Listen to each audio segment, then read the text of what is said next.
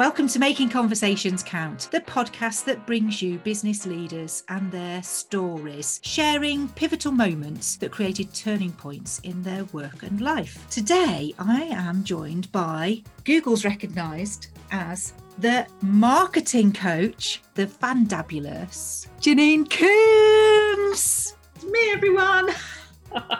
Am so excited. She has come as herself today, but uh, if any of you have seen her on LinkedIn, she does turn up as different people from time to time. I'm so pleased that you've accepted the invitation to join us on the podcast, Janine. Tell everybody what you do and how we first met. Thank you for that intro. I'm so pleased to be here. Thank you for having me, Wendy. I'm, as you said, a marketing coach. I like working with what I like to call joyfully ambitious business owners. So I want this feeling of positivity to permeate all of the work I do with clients and any marketing issues they want to work through their business structure, that kind of thing. I love making things simpler. The keep it simple rule. Keep it simple. Keep it simple. Cut out the nonsense and the jargon. It's about touching people, and I think that's what attracted us uh, originally was not just your creative imagination in the video series that you put out, you know, where you are acting out different scenarios in marketing that affects us that we can all see happening, unfolding between our eyes, and then we go, "Oh yeah, why did we do that?" It was brilliant. But you've got a very conversational style. You get to the point of things, and I think that's kind of a love of using words and conversation that we share. Yeah, I love a nerdy word conversation and I like using unusual language. And you're right, I've specifically chosen a tone of voice that reflects how I sound normally, but like lots of slang. I like funny British slang. All right, treacle. The reason that you kind of stand out is perhaps like anything in life, isn't it? That you attract people like you. And I saw you doing something that I just hadn't got the time or the balls to do. And, and I was applauding you, you know, going, I'd love to have the time to do that. That is just awesome. And I could see that it was really getting some engagement, but also that you were really enjoying doing it. Because if that engagement was turning to something where you were opening up conversations for people and being able to help them because you are showing up as honest and approachable, that's the reason for doing anything, isn't it? Yeah, no, you're right. It did open up loads of conversations and loads of different opportunities. And I was able to in some circumstances deliver some quite hard truths but in a hopefully empathetic way because i was acting out to you know i was having a conversation with myself. So it's like i can put myself in your shoes because probably i've been there and this is how i would have spoken back to myself. In fact I do that a lot with my husband. You know i have a go at him about something and then i answer as him and then i have a little conversation with myself, which is really satisfying. Do you know, strangely, I know what you mean. I have conversations with my husband in my head, which means that I don't end up having the conversation. And over 20 years, I've actually turned into him, and he is now answering like I used to. So we must be careful on those head conversations, maybe. Yeah, I actually do it out loud in front of my husband so he can witness how I think he would respond to my question. and how does he feel about that? Is it normally quite on the mark? I think so. The thing is, I do it to like annoy him, but actually, I end up showing that I understand his point of view, which which is sort of shoot myself in the foot slightly. Yeah, I always like putting on a silly voice. He sounds like Punch, you know, Punch and Judy. That's how he sounds in my little scenarios. I can almost feel a new video series emerging just from this one conversation, where instead of Janine talking to herself, her husband may just make a debut. When I recorded the first series, he helped me do some of the recording. I could, I could barely keep him off camera. He's such an extrovert. Like, no, Rich, it's just not as funny if you're in it. It's got to be me. Wow. And I'm glad he's helped you to do what you do so well. It's that shared love of conversation, I think, in work and, and everything else that made me go, Janine, there's got to be a pivotal moment in your life. I'm guessing that there's more than one because most guests have said it's difficult to think of one. But what are you going to share with us today? One that really sticks out for me was when I was in secondary school. My history teacher had a conversation with him room full of girls, and he'd asked us um, whether we were feminists. Who who in the room was a feminist? and none of we all just shuffled awkwardly in our seats. How old must we have been? 14 15 we didn't really understand what feminism was and we were like oh don't know. I don't know whether i dare admit to being a feminist. And he said well you all should be because i am. Um, and we ended up having a conversation about what feminism means and why he considers himself a feminist. It was just a really powerful conversation to have with a man at that age when i hadn't really got my head around equal opportunities or equality of any sort to be honest with you. Didn't really hadn't really worked through that in my mind. He ended up being very um, influential on me. What was his view then on feminism that he was trying to convey to you girls well, we were just about to learn about sort of the the votes for women movement and the suffragettes and that kind of thing. So that that was the context. We were just about to cover that in history. And his view was simply that like everyone should have equal rights and there's just you're this person so you're not quite as entitled or you're that person you're slightly different so you're you don't deserve this it's everybody's equal you know it's just the most fundamental unarguable thing it's a deep seated value that is lost on a lot of people, isn't it?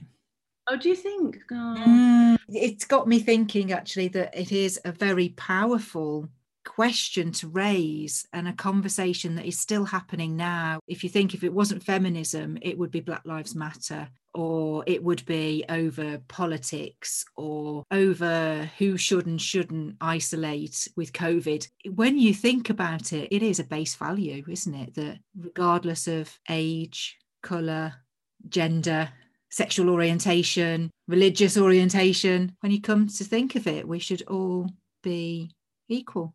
Yeah, it's a simple concept. I think it's harder in practice because we have been programmed by our society and, and our, you know, how we grew up in the society we grew up in and the media and what have you. I do think we've all got every single one of us has got prejudices in us. I've been doing my reading.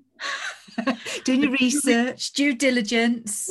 Due diligence. And um, I believe that we all have prejudices and it's, you know, if you want to be a good human being, you sort of recognize that. Recognize that does not make you a bad person but it just means that you've got to be a bit more vigilant with how you treat people and just don't take things for granted.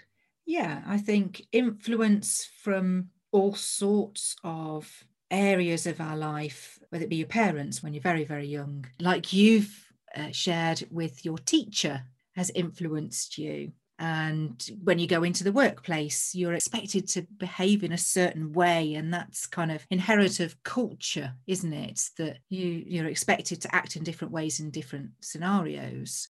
How did that teacher talking about feminism affect you going into your life? And like to the point where you could say well today it's made this difference. If i hadn't have had this knew that this conversation I was having with you was coming up, I wouldn't have thought about it, but it was a really key moment. And if he had said something derogatory about feminism or the feminists, that could have set me off on a completely different path.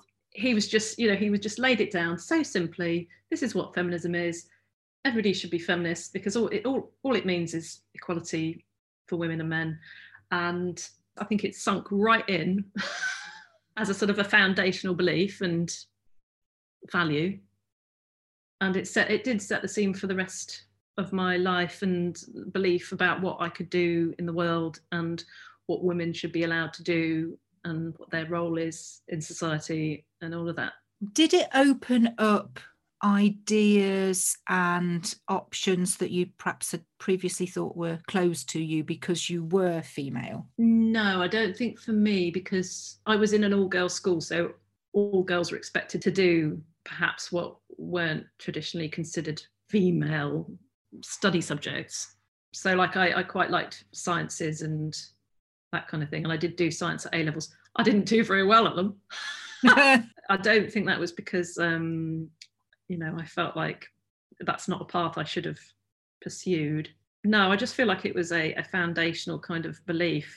I mean, who knows? Who knows what the what influence he had on the decisions I've made in my life? It's certainly not stopped you from doing anything you've wanted to do. No. What an amazing, amazing teacher to have had. Maybe you'd have got a better result at A level if you'd have taken history. Maybe. yeah, science was very difficult and um, I didn't put enough work in.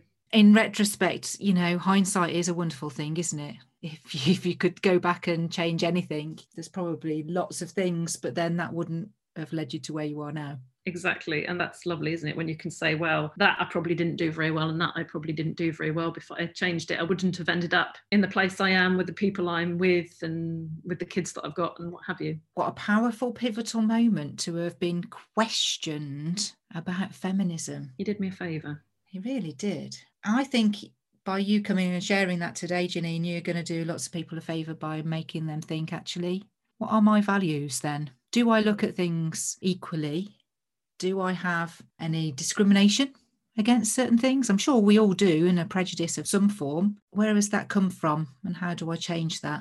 Especially if you're running a business, it is a time to think about what your values are because it goes through everything you do. It, it should inform your decisions, it should inform your fat, your brand, shouldn't it? Who you work with, how you expect them to treat you, how you're going to treat them what you help them with it informs everything. And um, it's tempting when you're setting up a business to focus on all the little bitty bits that need to be done your to-do lists and what have you. But actually some time has to be taken out to decide what kind of person you are and um, why is that? And it can be quite a privilege to sort of to do that bit of work and put aside some an hour or two to really think about what kind of person you are and what kind of person you want to be. Well you've got me thinking Jane, I'm so glad that I asked you to come and share today because I think it's a really powerful story. Thank you so much for taking the time out of your schedule to come and join us. If anybody wants to pick up the conversation with you, where do they find you? They will find me on LinkedIn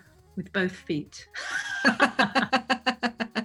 that's Janine Coombes. We'll put the link in the show notes for you. And your website is Janine Coombes, isn't it, as well? So yeah, .co.uk. That's me. But come on LinkedIn, connect. Yes. Pick up the conversation and see where it leads to. I uh, can't thank you enough, Janine. As ever, for the listeners, don't forget we answer all of your comments. Please share this with your friends and family, and don't forget to subscribe on the following link: all the W's dot making conversations count dot studio forward slash podcast. Until next time, thanks so much for listening.